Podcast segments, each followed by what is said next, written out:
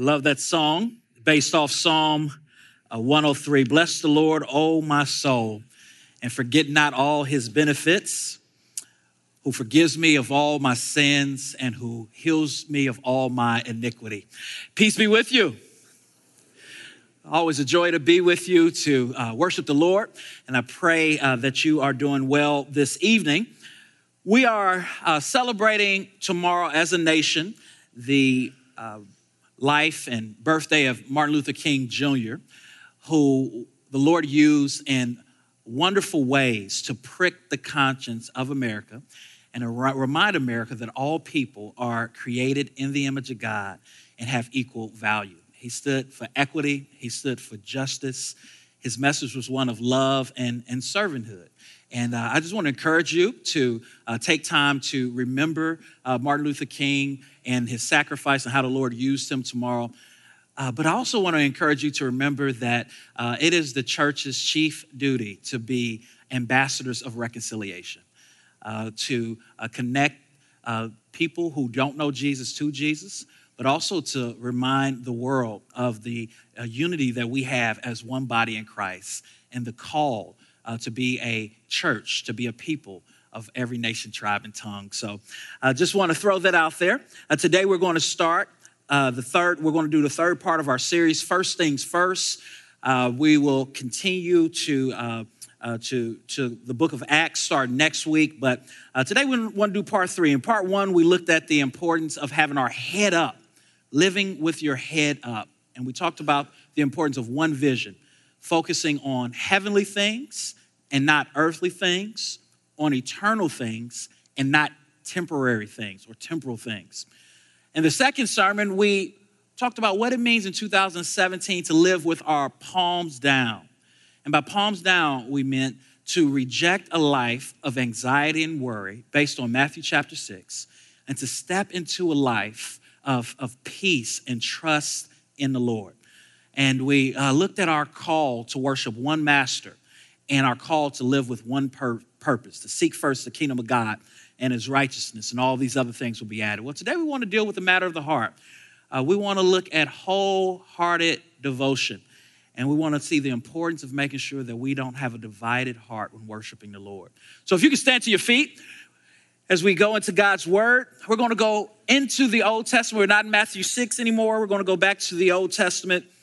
Uh, we know that the Sermon on the Mount was based on and largely built on uh, what the Bible said in the Old Testament. Jesus was taking the heart of God and just showing how it related to people then and to people now. But we're going to go back to the Old Testament today. We're going to look at one of my favorite stories in the Bible, uh, Second Chronicles chapter 25, and we're going to start uh, reading at verse 1. The precious word of God reads Amaziah was 25 years old when he became king, and he reigned in Jerusalem 29 years. His mother's name was Jehoaddan, and she was from Jerusalem. He did what was right in the eyes of the Lord, but not wholeheartedly. This is the word of the Lord. Let's pray. Gracious Father, thank you for this opportunity to be in your presence. Thank you for this opportunity uh, to hear your word. And I pray, Father God, that we would not take that for granted. I pray that you would arrest our minds, our attention, and allow it to be focused on you. I pray, Lord, that you would give us a word that we desperately need. May your Holy Spirit, Father God, work in us. And for those who don't know you, I pray that a seed will be planted or watered today so they would draw near to Jesus. In Christ's name, we do pray. Amen. You may be seated. There was a $20 bill that did a lot of good. This $20 bill was used to help a college student uh, buy a book for school. It was used to help a homeless man to receive a hot meal. The $20 bill was even used in a local church to help them to reach their mission. But when the $20 bill was handed in at a local bank, it was inspected by a teller, and the teller said that the $20 bill was counterfeit. And I don't know about you, but I don't want that to be the story of my life the story of my Christian life. I don't want to live a life having people say that I did a lot of good But when judgment day comes and I stand before God, he says, Jamal, your faith was counterfeit. You didn't finish well. The Christian life is a life of faith, and true Christian faith is a life that finishes. The Bible says that the race is not given to the swift nor to the strong, but to he or she who endures to the end. See, the Christian race and winning the Christian race does not belong to the person who finishes first. It belongs to the person who just finishes. And I don't know about you, but I want a faith that finishes, that finishes well, and that finishes strong. A faith that is spiritually flourishing. And in today's text, we meet a young man by the name of uh, King Amaziah, and he is the king of Judah. At this point in Israel's history, we see that the kingdom is divided between Ephraim and Judah, between Israel and Judah. And Amaziah is the king of Judah. And what we will see when we read the book of Kings and Chronicles is that anytime the author uh, starts off talking about a king, he normally summarizes his life within the first three or four verses. He gives a summary so that the reader can know how this king's life and story is going to unfold. For example, in Second Chronicles chapter 24, we read about a man named Joash. Joash is actually Amaziah's father. And the text reads, it says, that he did what was right in the eyes of the Lord all the years of Jehoiada, the priest so we see that Joash's life is summed up in that verse that he did what was right in the eyes of the Lord until the priest died. When this priest died, if you read chapter 24, we see that Joash loses focus and he's no longer doing what's right in the eyes of the Lord. Well, the same is true with today's text. Today's text, we read in verse 2 about Amaziah and he did what was right in the eyes of the Lord, but not wholeheartedly. And here's the main point of the text is we're talking about first things first. Here's what I want you to take away. Half-hearted spiritual devotion ends with spiritual failure. Half-hearted spiritual devotion it leads to spiritual failure. And if I was to say that in a positive way, I'll say this wholehearted spiritual devotion leads to spiritual flourishing. And today's text is going to call us and, and warn us of how not to finish well by showing us a man whose heart was divided. And we'll see in three scenes in the story that Amaziah is going to start off strong for the Lord. But at each phase of his life, he is going to begin to backtrack away from the Lord to at the very end of the story, it's a tragedy that he has walked away from the Lord. See, my prayer is, is that you and I, that we would have a year that honors the Lord, a year in which we're seeking first his kingdom, and that we will start the year strong and finish the year strong.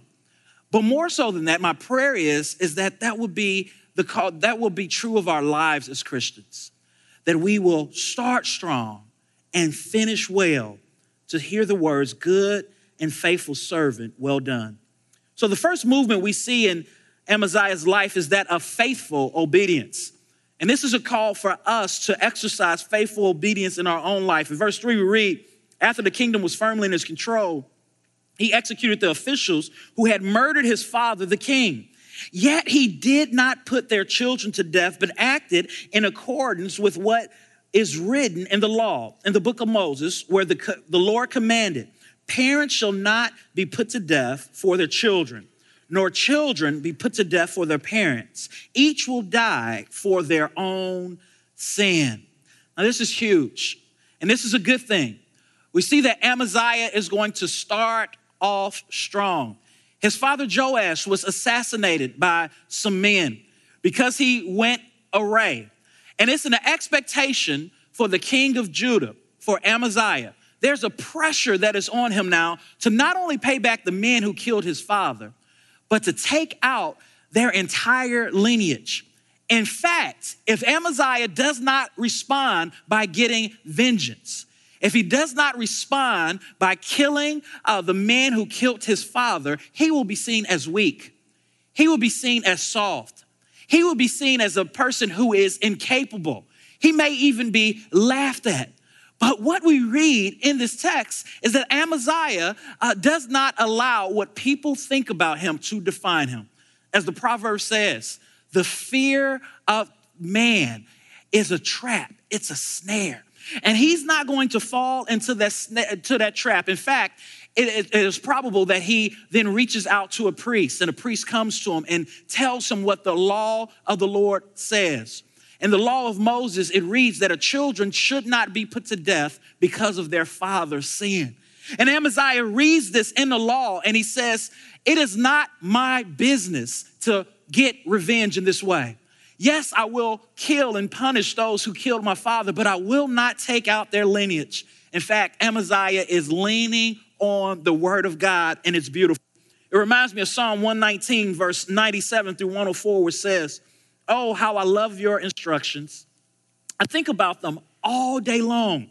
Your commandments make me wiser than my enemy, for they are my constant guide. I have refused to walk on any evil path so that I may remain obedient to your word. How sweet your words taste to me. They are sweeter than honey. Your commandments give me understanding. No wonder I hate every false way of life. And this was King Amaziah choosing to be seen as weak before the men of this world, but he was strong in the sight of the Lord. He rejected peer pressure and he chose to fear God rather than man. See, obeying God's word won't always make you popular with those outside of the faith. And I'll be honest with you, obeying God's word won't always make you popular with those inside the faith. But we must obey God's word. It is better to say no to a person who is dating, who you are dating, who knows that it is your Christian responsibility to present your body as a living temple, to not give into sexual temptation. It is wise to say no to them than no to God. We must stand on God's word. It is better to say no to your college friend who's coming in town, who knows that you have become a Christian, but who's coming in town to have a good time. And you know that going out with them is going to bring up old issues and old sin because all they want to do is come in and wine and dine, lay and play, and huff and puff. It is better to say no to them and yes to God. It is better to say no to your business partner who is trying to encourage you to, to cheat a little bit, to not use the best product, but to charge people as if you're still using the top product.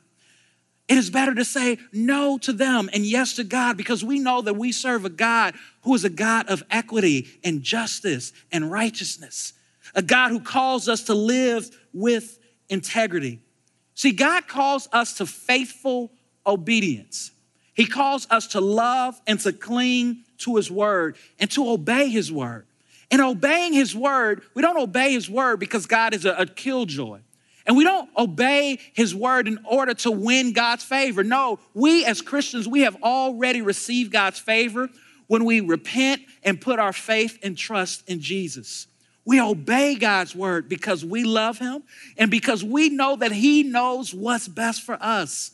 He's smarter than us, he's got it figured out. And when he tells us to refrain from something or to do something, it is because he is out for his glory and our greatest good. Jerry Bridges writes it this way He says, I realize anew that just as we must learn to obey God one choice at a time, we must also learn to trust God one circumstance at a time. Trusting God is not a matter of my feelings, but of my will. I never feel like trusting God when adversity strikes, but I can choose to do so even when I don't feel like it. The act of the will, though, must be based on belief, and belief must be based on truth. I love that quote we obey the Lord. And we must learn to obey the Lord one circumstance at a time. Just like Amaziah, he had to make a decision. Though he knew it was going to cause drama and adversity and people to look him at a certain way, he made the decision to be obedient to God's word. You know, sometimes as a pastor, I talk to people who are, of course, struggling. Perhaps a person is struggling with anger and uh, they got uh, mad at their kids and punched a hole in the wall. Or perhaps someone is struggling and entangled in, in pornography. And oftentimes I hear people say, you know, uh, especially right after they commit a sin or, or do something that they know the Lord is not pleased with, they'll say things like, you know, I promise I will never do that again. And oftentimes I tell them, um, that's not the thing you want to say or the attitude you want to have. Uh, Jesus tells us to pray, lead us not into temptation. That's a prayer that we should be praying daily rather than making a big declaration that we'll never do something again, that we'll, we promise to obey the Lord. We should say, Today, I am not going to, to look at pornography. Today, I am going to make the decision to not allow my, my anger to be sinful. Today, I am going to make sure I'm honest in all of my business dealing. And that's what we see. Obedience leads to freedom, and freedom leads to joy. Joy is the highway. Obedience is the highway to true joy. And that's what the Lord calls us to pursue. The second movement that we see in this text is grudging obedience. And Amaziah goes from faithful obedience to grudging obedience, meaning that he's going to obey in this scene, but he's going to do so with an attitude. We'll pick up in verse 5. Amaziah called the people of Judah together and assigned them according to their families to commanders of thousands and commanders of hundreds for all Judah and Benjamin. He then mustered those 20 years old or more and found that there were 300,000 men fit for military service, able to handle the spear and shield. He also hired 100,000 fighting men from Israel for 100 talents of silver. Verse 7. But a man of God came to him and said, Your Majesty, these troops from Israel must not march with you, for the Lord is not with Israel, not, not with any of the people of Ephraim. Even if you go and fight courageously in battle, God will overthrow you before the enemy. For God has the power to help or to overthrow. So we see here that Amaziah wants to go to war against the Edomites. So I, love how this passage says, so he mustered up men to go fight. And the text says that he mustered up 300,000 men. And we hear that and we may say that's a great number. But if we've been following the biblical narrative up to this point, we know for Israel, that's not a big number. Israel has went to war with many more men than that. He had to muster these men up. He had to encourage them to go out and to fight. And seeing that he's lacking men to beat the Edomites, he then hires 100,000 mercenaries from Israel. He says, I don't think that we can win on our own, so we're going to hire these men to fight. But we see that God is not pleased with this. And the Lord speaks through a prophet to let Amaziah know that this is wrong. Now, why is God not pleased? Two reasons. Number one is because Amaziah is trusting in his army rather than in the Lord. God has delivered Israel before, and he's done so without Israel having to lift up a sword.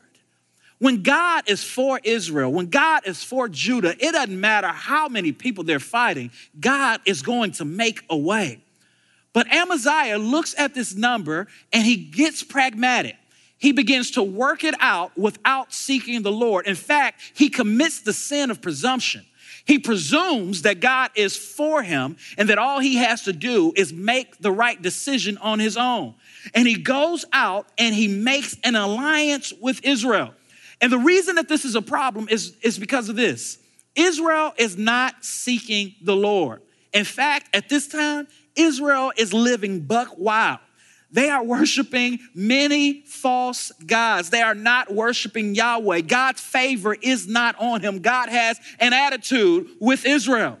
And now Judah, Amaziah, rather than seek the Lord, rather than call out to him and say, Lord, do you want us to go up against them?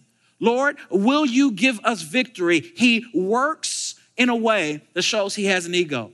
He works in a way that edges God out and he makes a de- decision without seeking the Lord.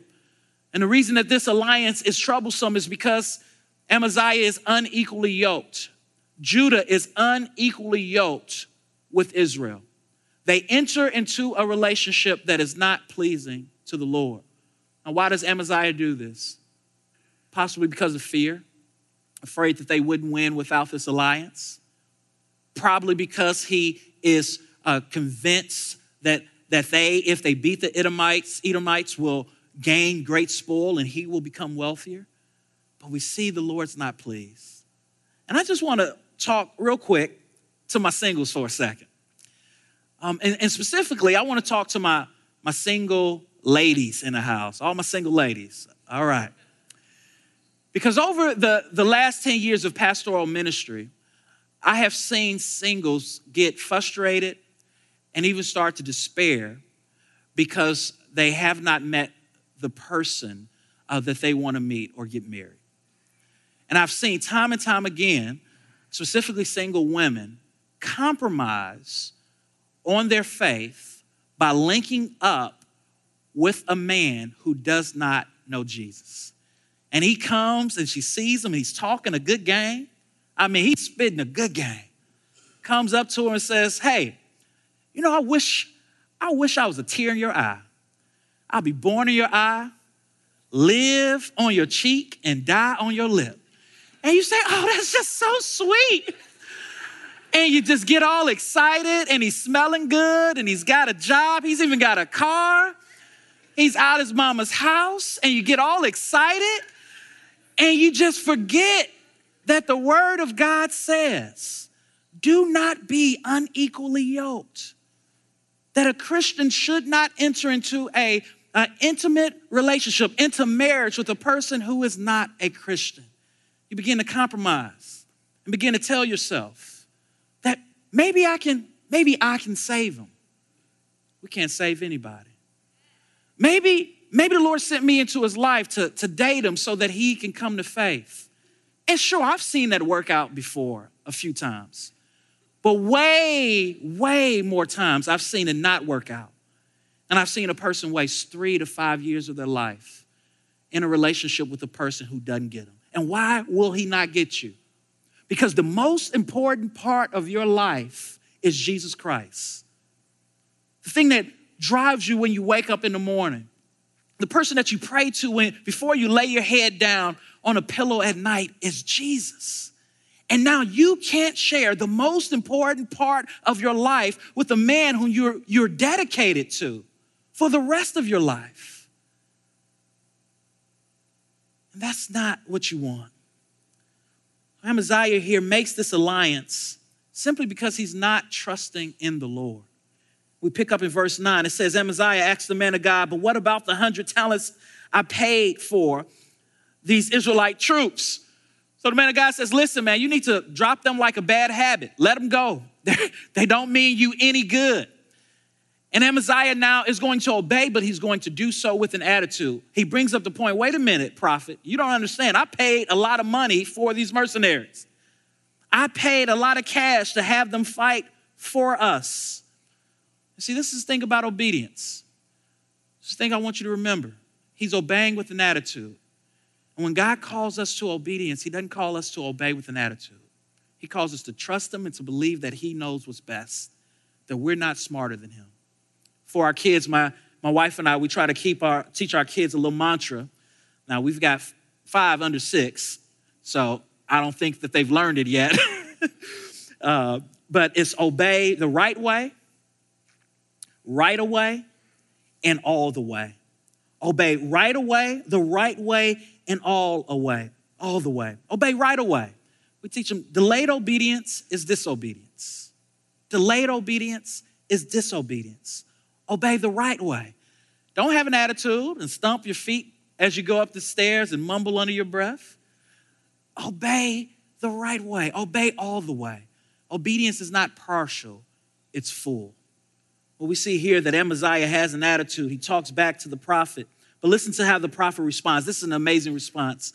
The Lord can give you much more than that. He says, The Lord can give you much more than what you think you're about to lose. And I just want to encourage someone here today who is compromising on your faith. You started out on fire for the Lord. You started out ready, and then your, your wish list began to decay. Your, your, your dreams for your life, what you had planned out, is not quite working out the way that you think it is. So now you feel like you have to make something happen. I want you to hear these words. The Lord can give you much more than the thing that you believe will make you or define you. C.S. Lewis profoundly writes It would seem that our Lord finds our desires not too strong, but too weak. We're half hearted creatures fooling around with drink and sex and ambition when infinite joy is offered to us. Like an ignorant child who wants to go on making mud pies in the slum because he cannot imagine what is meant by the offer of a holiday at sea. We are far too easily pleased. And Amaziah was far too easily pleased. But after a pep talk from the prophet, he decides to obey. He releases these men, and then we read in verse 10 So Amaziah dismissed the troops who had come to him from Ephraim and sent them home. They were furious with Judah and left for home in a great rage. Verse 13 Meanwhile, the troops that Amaziah had sent back and had not allowed to take part of the war raided towns belonging to Judah from Samaria to Beth Horon. They killed 3,000 people and carried off great quantities of plunder. So Amaziah lets these cruel men go. But remember, he did not seek the Lord, committed the sin of presumption. That's why David prays in Psalm 19 Lord, keep me from the sin of presumption, keep me from living a prayerless life, from not seeking your face. Well, he commits this sin, and we see there's grave consequences. While they're away fighting the Edomites, these mercenaries say, you know what? 300,000 men are away from Judah. Let's go to Judah Let's take their women and children hostage. Let's take their gold and their silver for ourselves. Let's plunder them for payback to get the spoils that we would have got at war. See, the Bible teaches us that we are adopted into God's family, that when we trust in Jesus, we are declared righteous. God loves us. Jesus' righteousness becomes our righteousness. Our sin becomes, he takes upon his shoulder, he becomes sin for us. The Bible teaches that God is not in heaven angry at us, but when he looks at us, he sees the sacrifice of his son and he is well pleased with us. The Bible also teaches that we're going to fall short, even uh, uh, post salvation of God's standard. And that a righteous man, though he fails seven times, um, he gets back up again. See, spiritual failure is not falling short. We all sin, we all fall short every single day. But we also want have to live in this tension that while all those things is true, that our sin does have consequences. That there are times in which we will have to reap what we have sown. And because of one man's sin, King Amaziah, because of his presumption, because of his half heartedness, three, uh, 100,000 people died. Some kids lost a mother or a father. Some parents had their children taken captive. Many people had their homes plundered. So we see this movement. The first movement is faithful obedience. Amaziah starts out strong, but he doesn't last because his heart is not fully devoted to the Lord. The second movement is grudging obedience. He obeys, but he obeys with an attitude, and he delays in his obedience, which causes more problems. The last movement of this text we're going to see is open rebellion. Open rebellion. Look at the text. The Bible says, when Amaziah returned from slaughtering the Edomites, he brought back the gods of the people of Seir. He set them up as his own gods, bowed down to them, and burn sacrifices to them. Now we see that Amaziah is doing what most pagan uh, gods, uh, pagan kings did. They would go into a city, they would go into a nation, they'll defeat that nation, they'll plunder it. Then they would take all the gods of that nation and add them on to their gods, believing that adding these gods on is going to make them stronger, it's going to make them better. But that's not what a, a godly king does. In First Chronicles chapter 14, we see that David defeats a nation, and what does he do? He gathers all of their gods together and he burns them.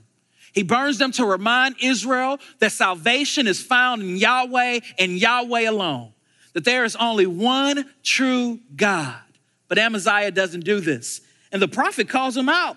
He says, Why do you consult this people's gods, which could not save their own people from your hand. And why does he do this? Because sin binds, it blinds, and then it grinds. Sin will take control of us and make us stupid. And we see Amaziah's folly here. In fact, listen to how, how much foolish he's, he's come and, and how far he's come. Look at the slippery slope that he was on and where it led him. Then he says this Have we appointed you an advisor to the king? He's talking to the prophet. Stop. Why be struck down? So the prophet stopped but said, I know that God has determined to destroy you because you have done this and have not listened to my counsel. So Amaziah, who once was hungry for the word of God, who once was seeking out a priest to see what was best, who once was willing to make a sacrifice and probably be shamed before men because of the decision he makes, now a prophet is calling him out saying, Amaziah, what you have done does not make sense. It doesn't add up. God is not for you because of the way you're behaving. And Amaziah, the king, says, Stop. I'm a grown man. Who made you my advisor? When did we hire you and bring you on board? But we see the progression of sin. We see it takes us from one degree lower.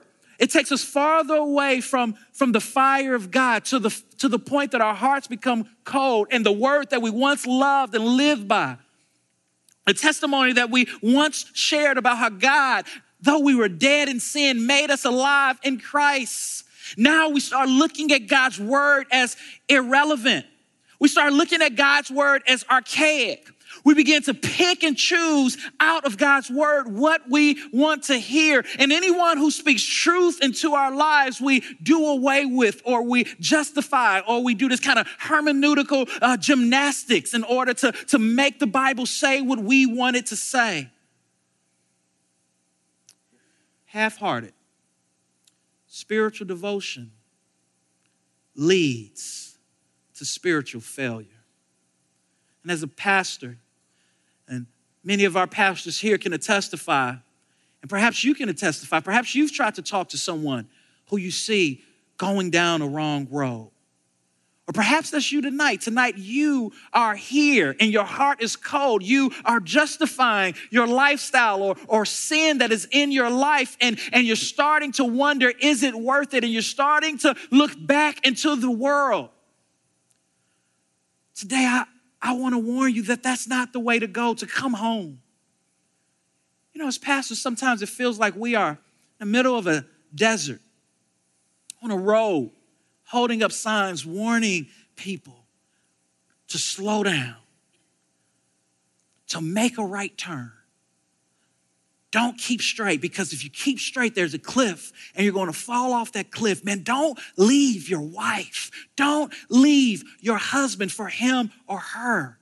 The grass looks green on the other side because you're not fertilizing it, because you're not taking care of your own grass. Man, don't go down this road. He, he can't love you the way that you should be loved in Christ because he does not know Christ. Don't abandon the faith. Don't abandon your people. Don't listen to that nonsense that's, that's all conspiracy theory. The Bible is true. And time after time, sadly, we hear zoom.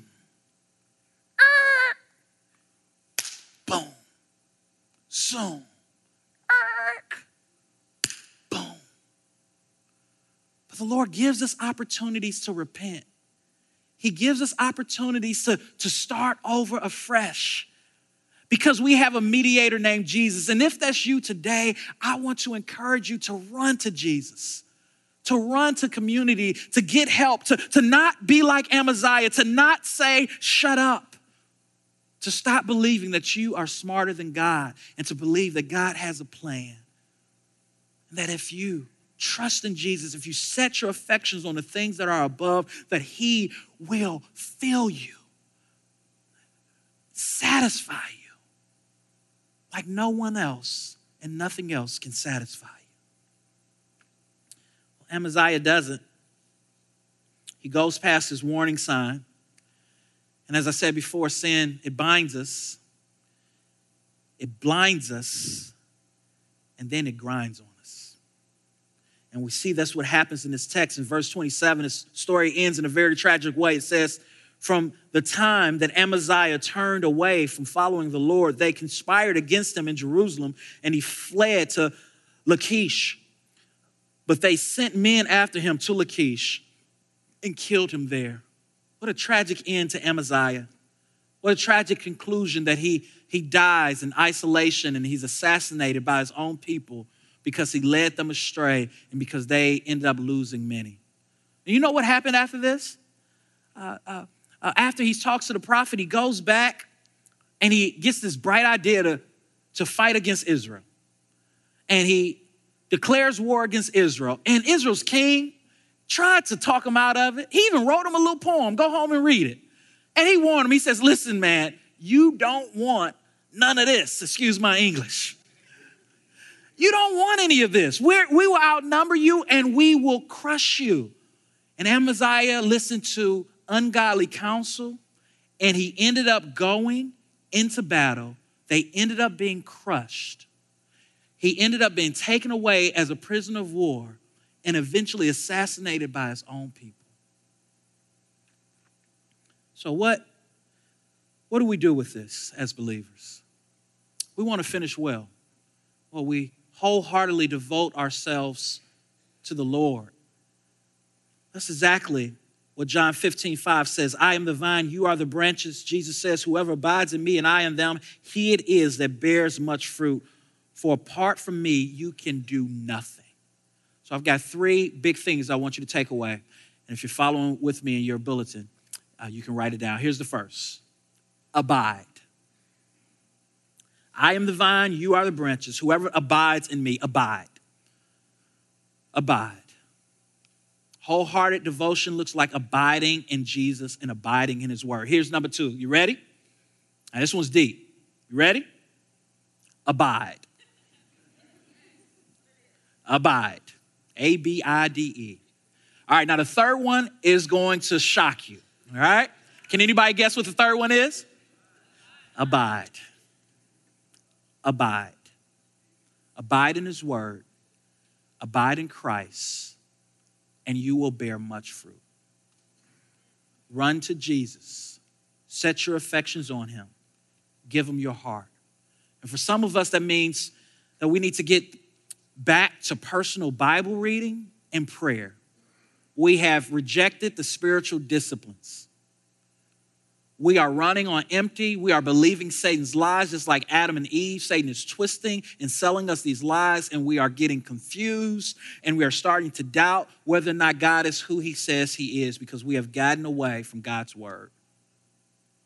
For others of us, we, we're good with reading the Bible, but we do it alone and we don't value Christian community. And as you abide in Christ, you need to abide with his people. So I want to encourage you to deepen your relationships with Christians by going to community groups, by hanging out with Christian friends, by allowing them to speak truth into your life. But I also want to encourage you and remind you of the importance of Sunday gathered, the importance of coming to church. See, some time ago, it was reported that most Christians, they, they would try to be at church 48 out of 52 Sundays. But here in America, we see a trend where that's no longer the case. Christians think that faithfully being a part of a church is, is making to about 25 out of 52 Sundays or 20 out of 52 Sundays. We spend more time watching our favorite show on Netflix than we do gathering with God's people. And we find any kind of reason why to miss. The forecast says that it might rain. I don't do rain. As you go out for dinner, out to eat. I'm going to do bedside Baptist this morning because I don't do rain. But I want to encourage you to commit. When you gather together on Sunday, you are hearing God's word prophetically spoken into your life and your heart. You're hearing God's word through the liturgy that we rehearse every Sunday together, that we speak to one another. You're hearing God's word through the gospel centered music that we listen to. We're singing God's word. You're hearing God's word through the message that is preached. We're trying, y'all. We're trying our best. You're prayerfully, you're hearing God's word. You're hearing God's word through the benediction. When we take communion together, we are hearing the word of God. One of our pastors told me a great testimony of a man who made a commitment to bring his family to church more regularly. He said we were hit or miss. We weren't committed to a certain amount of numbers of Sundays, so we'll end up here half the time. So last year he committed. He said, We're going to aim for 50 out of 52 Sundays. We're going to make sure we're in someone's church 50 out of 52 Sundays. And he said it has changed the direction of his family. They are seeking first the kingdom of God and his righteousness. He said it was one of the best years they ever had as a family as they have made Jesus the center of their home and they are finding encouragement in the people of God and in the word of God. Abide. Half hearted, spiritual devotion that leads to spiritual failure. And every Sunday, we're reminded of God's devotion to us by taking communion. We're reminded of Jesus who is better than Amaziah, of Jesus who died a death of assassination, not because he wasn't faithful to God's people, but because he was faithful to God's people. Every Sunday we gather and we remember that unlike Amaziah, Jesus was perfect. He lived a perfect life and he died a gruesome death so that you and I can live the good life, abundant life in him. We break bread to remind us that his body was broken for us. And we dip it in wine or juice. The wine is marked by twine or juice, whatever your conscience permits. And every Sunday we do this, and it reminds us of the good news of Jesus, and it reminds us to, to taste Him and to remember that He is good.